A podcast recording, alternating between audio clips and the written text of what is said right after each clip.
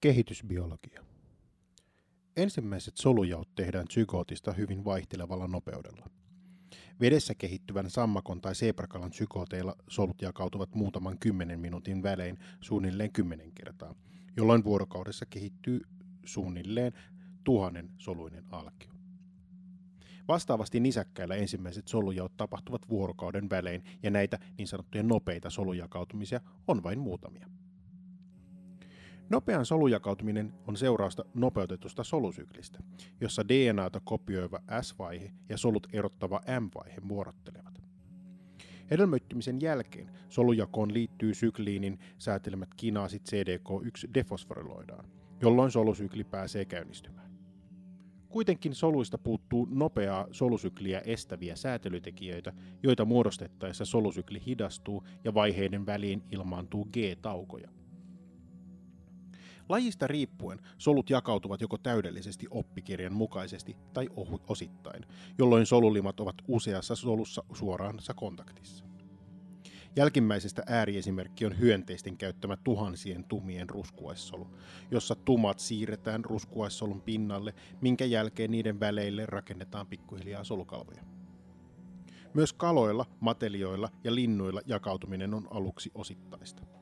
Valtavan ruskuaissolun pinnalle syntyy pienten solujen kerros, mutta solut ovat aluksi vielä suorassa yhteydessä ruskuaissoluun.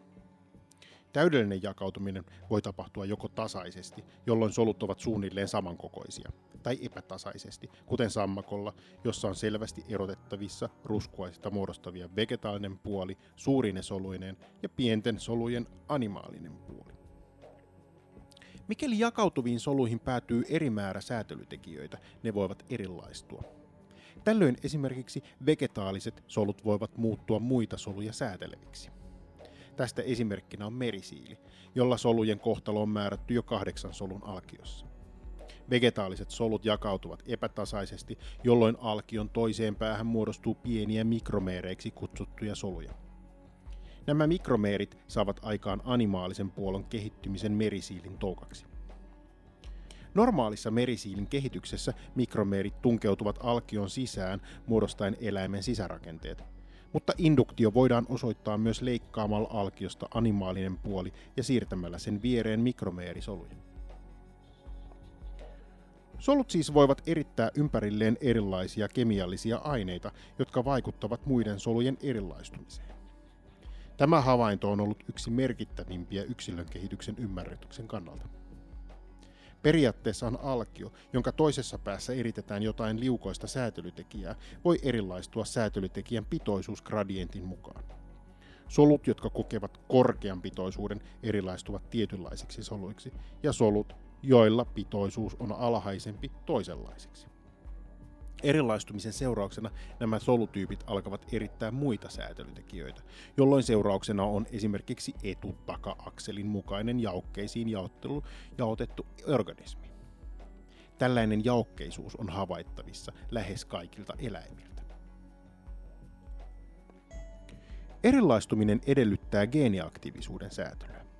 Tällöin on hyvä, että geenit on koodattu DNA:n pätkissä, jossa vuorottelee proteiinia koodaavat eksonit ja niitä erottavat intronit.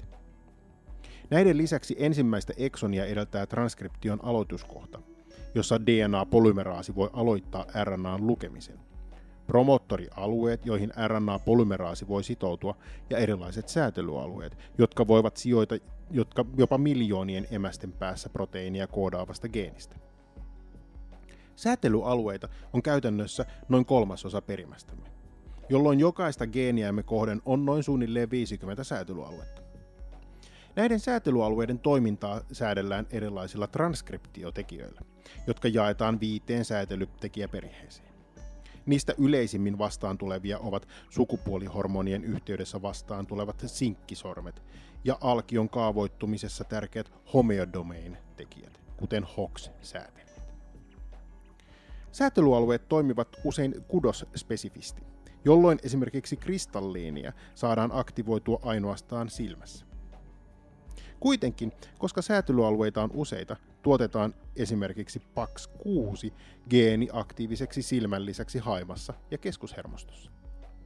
Pax6-geenin koodaava proteiini toimii kristalliinin säätelytekijänä, mutta linssiä muodostavien solujen ulkopuolella se ei kykene käynnistämään kristalliinin aktivointia, koska soluista puuttuu muita laukaisevia säätelytekijöitä.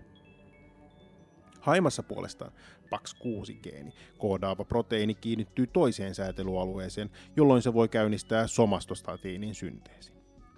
Siten samalla transkriptiotekijällä voi olla useita sitoutumispaikkoja genomin eri osissa, mutta säätely ei johdu yhdestä säätelytekijästä, vaan eri tekijöiden yhteisvaikutuksesta. DNA on pakkautunut histoneiden ympärille nukleosomeiksi, ja mitä tiiviimmin pakkautuminen on tapahtunut, sitä vähemmän sen geenejä pystytään lukemaan. Histoneissa on kohtia, joita voidaan muokata metylaatiolla, eli metyyliryhmän lisäyksellä. Metylaatio aiheuttaa nukleosomien tiiviin pakkautumisen, jolloin kromosomista voidaan hiljentää DNA-alueita.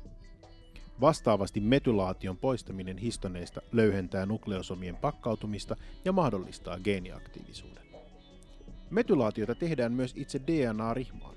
Tällöin esimerkiksi promoottorialueella osa sytosiininukleonihapoista metyloidaan metyylisytosiiniksi, mikä estää RNA-polymeraasin kiinnittymisen ja geenin aktiivisuuden. Tai metylointi tehdään säätelyalueelle, mikä estää transkriptiotekijöiden toiminnan. DNA-metylaatiota käytetään runsaasti yksilökehityksen aikana, jolloin esimerkiksi epsilon-globuliinia tuotetaan varhaisessa alkion kehityksessä, gamma-globuliinia myöhemmässä vaiheessa ja beta-globuliinia aikuisella.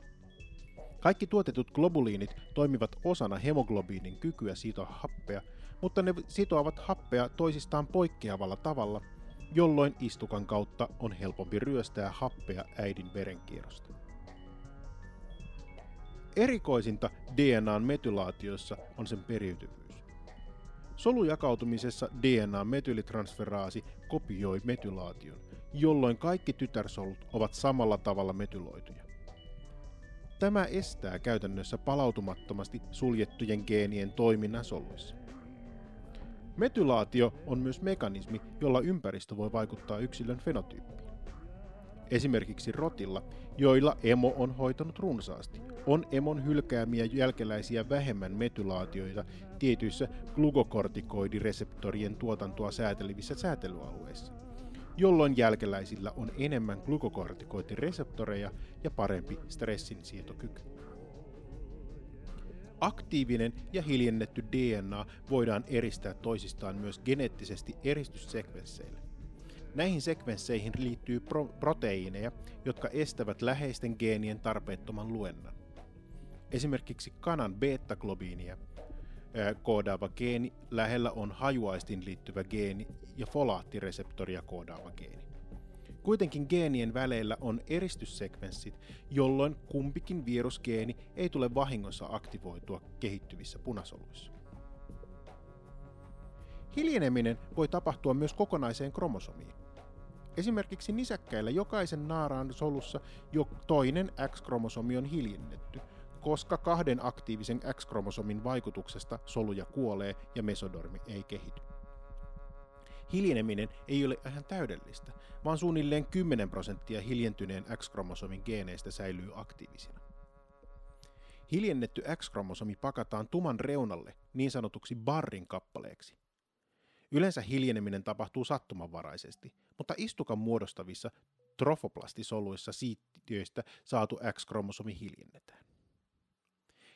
Hiljentämisen mekanismia ei tunneta, mutta se on yleistä paitsi meille nisäkkäillä, myös selkärangattomilla, ja se toimii mekanismina joissain tapauksessa esimerkiksi ympäristön aiheuttaman sukupuolen määräytymisessä.